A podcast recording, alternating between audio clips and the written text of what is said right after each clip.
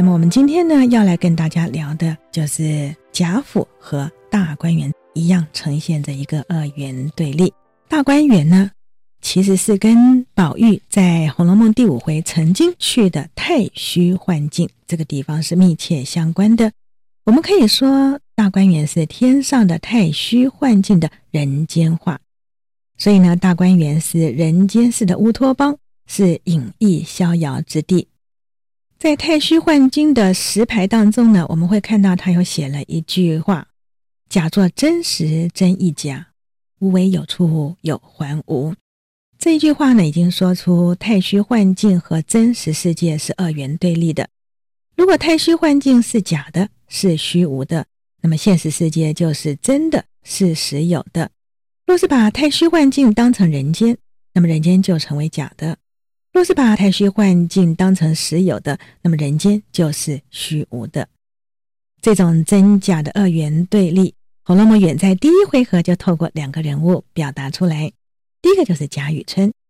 贾雨村呢是宦海浮沉，时而亨达，时而被贬；而甄士隐呢，他打从失去他的爱女英莲之后，又碰到祝融之灾，从此以后就看破红尘，去退隐了。所以呢，我们会看到贾雨村和甄士隐呢，正好就是一个明显的对比。在第一回，甄士隐就已经看破红尘，于是决定出家；而贾雨村呢，就一直不停地浮浮沉沉在宦海当中呢，而且在贾府当中不时地出现。当贾府当中的大观园盖好的时候，贾政有一次呢，就在他的门客面前故意考考宝玉作诗的才华。所以呢，就叫他为大观园当中各样的景物来题诗。当宝玉随父亲走到大观园正殿的时候，宝玉见了这个所在，心中忽有所动，寻思起来，倒像是哪里曾经见过的一般，可是却一时想不起那是哪年月日的事情了。这暗示了大观园正是太虚幻境落实于现世，因此大观园也是贾府当中最隐逸。不闻世事的清幽之处，还有一个明显的对比呢，就是宝玉在第五回从太虚幻境出来，结果就为迷津所阻，寻不到路回去；而贾政从宝玉住的怡红院出来，他也是迷了路，找了半天，不知该怎么样离开怡红院。这是非常艺术的手法，透过宝玉在太虚幻境的迷路，以及贾政在怡红院的迷路呢，表达出来大观园和太虚幻境之间的一种关系。大观园是天上的太虚幻境的人间化，只有在太虚幻境当中，所有的二元对立才有可能消解掉。因此呢，大观园势必在人间世当中呢，变成是一个悲剧的场所，因为人间是不可能有像太虚幻境那样子的乌托邦的。大观园与太虚幻境之间的镜像反射，可以看出来，大观园何以跟贾府处处呈现着二元对立，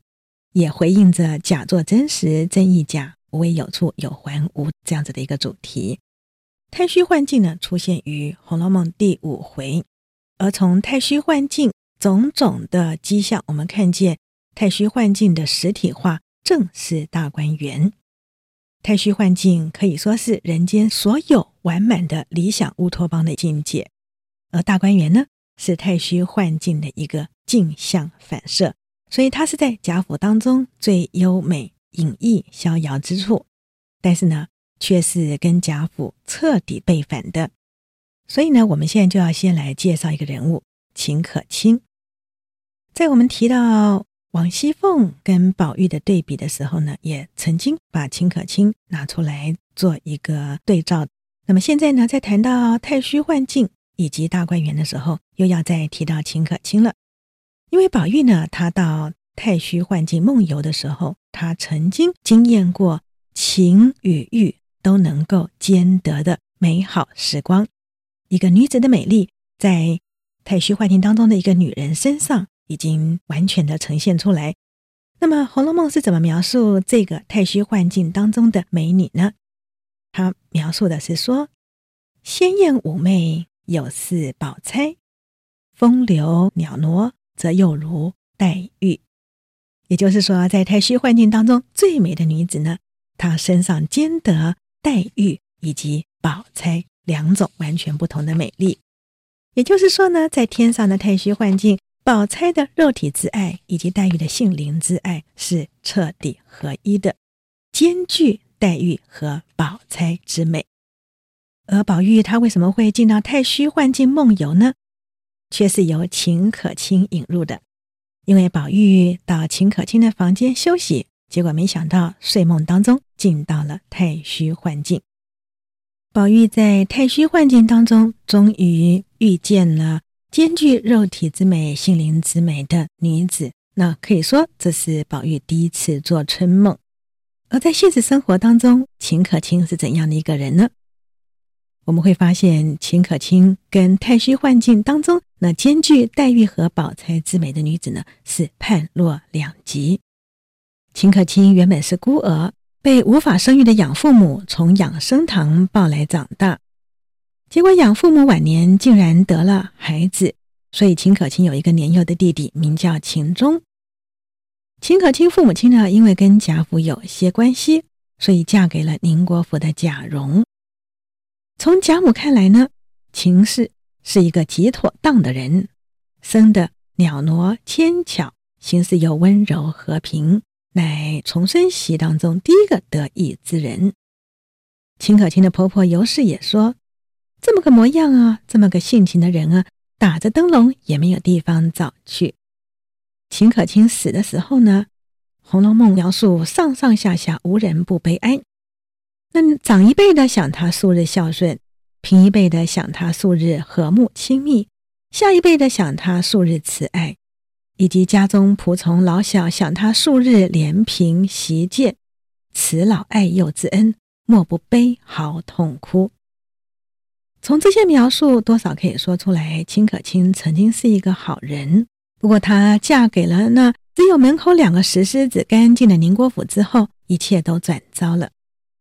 当宝玉疲乏，秦可卿带宝玉到他房中休息的时候，曹雪芹刻意描述秦可卿的卧房是非常香艳、有色欲之感的。而关于秦可卿的描述，曹雪芹本来是要点名，他是因为跟公公贾珍乱伦被发现，羞愧恐惧而病，最后自杀。不过呢，曹雪芹后来还是决定删掉了，只是留下一点点叫人思索之处。譬如说，宁国府老中仆酒醉的时候会大骂出来：“每日家偷狗戏鸡，爬灰的爬灰。”那么，当然讲到爬灰，意味着说有乱伦之耻。此外，秦可卿死的时候呢，大家的反应是：彼时何家皆知，无不呐喊，都有些疑心。这也是有一点暗示出来，大家都觉得秦可卿按理来讲并不当死。而贾珍呢，更是完全不合公公礼数的，哭得泪人一般。他在处理丧事的时候，任意奢华，恨不得带秦氏之死。那至于婆婆尤氏也很奇怪，她的反应是犯了胃疼救急，躺在床上。更奇怪的是，秦可卿的丫鬟瑞珠呢，是在秦可卿一死呢，立刻触柱而亡，自杀了。所以贾夫人听到了，也是觉得此事可恨。那么至于小丫鬟宝珠，立刻就自愿做义女，承担摔上驾临之任。也就是说，这两个丫鬟显然也有某种恐惧在当中，因此呢，各自寻求自保。而其中的丫鬟大概觉得她好景不长，因此宁可先选择自杀。这所有的描述都暗示出来，秦可卿之死并不单纯。不过最明显的呢，是宝玉在太虚幻境看到了那些正侧、副侧、又副侧的时候呢，他看到秦可卿的命运。那么画中是画着高楼大厦，有一美人悬梁自缢，然后呢，就有一句话说了：“晴天晴海换情深，情既相逢必主淫，蔓延不肖皆容出，造性开端实在宁。”这句话讲出来了，秦可卿跟宁国府之间混乱的关系是秦可卿自杀的原因。秦可卿呢，是金陵十二钗的垫底之人，他在《红楼梦》出现次数不多，随即就过世。可是因为他是居于主题的位置，他带宝玉进入太虚幻境，而太虚幻境跟大观园正是一种镜像的关系，对比着贾府，尤其是宁国府之张与可比。所以呢，秦可卿会居于金陵十二钗的一个位置，原因正是在此。乌托邦只有可能存在于太虚幻境当中，而秦可卿这个人物呢，正是现实以及太虚幻境当中的一个中介人物。他在太虚幻境当中变成是黛玉、宝钗之美兼具一身，可是，在现实世界当中，一个最可爱、最动人、最美丽的女子，却沦于最肮脏的行为。所以呢，秦可卿这样子一个尖锐，在太虚幻境以及在宁国府当中的对比呢，正呈现出来大观园这样子一个隐逸逍遥之处，要在贾府这肮脏的地方存在，那么它可以隐逸逍遥多久呢？曹雪芹有刻意安排大观园是起造于贾府当中最污秽之处的，因为呢，大观园是起造于宁国府和荣国府交汇的。惠芳园，我们现在就来看看大观园。如果是从惠芳园和贾赦所著的《荣府旧园》起造，那么有什么含义呢？贾赦是荣国府当中最淫秽之人呢，他是什么女人都要，最后呢，竟然想要去沾惹贾母的丫鬟鸳鸯。至于惠芳园呢，《红楼梦》所有最丑陋的重大事故，几乎都发生于惠芳园。譬如说，惠芳园的天香楼就是秦可卿自杀之处，因为在《红楼梦》原稿第十三回，他本来取的题目是“秦可卿迎上天香楼”，那么后来呢，把标题改掉了。但是可以知道，正是惠芳园成为秦可卿自杀之处。那么还有呢，在第七十五回提到贾政他们在天香楼剧度说脏话，而且把小男生装扮成小女生。玩小男生这种非常肮脏的行为，那么宁熙轩也是在惠芳园当中，那个地点呢，也是宁国府很多男子跑去做不好的勾当的地方。所以凤姐曾经就提到过，看到他们在宁熙轩，就说：“哎，他们背地里头又不知干什么去了。”表达出来，其实贾府当中的人都知道，那是一个男生在那里会做很多肮脏的事情的地点。惠芳园呢，还有一个地方叫做登仙阁。登仙阁是秦可卿、瑞珠自杀以后停灵之地。还有，在《红楼梦》一开始，宁国府的贾瑞看到西凤，竟然不管西凤跟他的辈分关系，也不管西凤已经是已婚的人，竟然想要勾搭西凤啊，就被王熙凤整得很惨。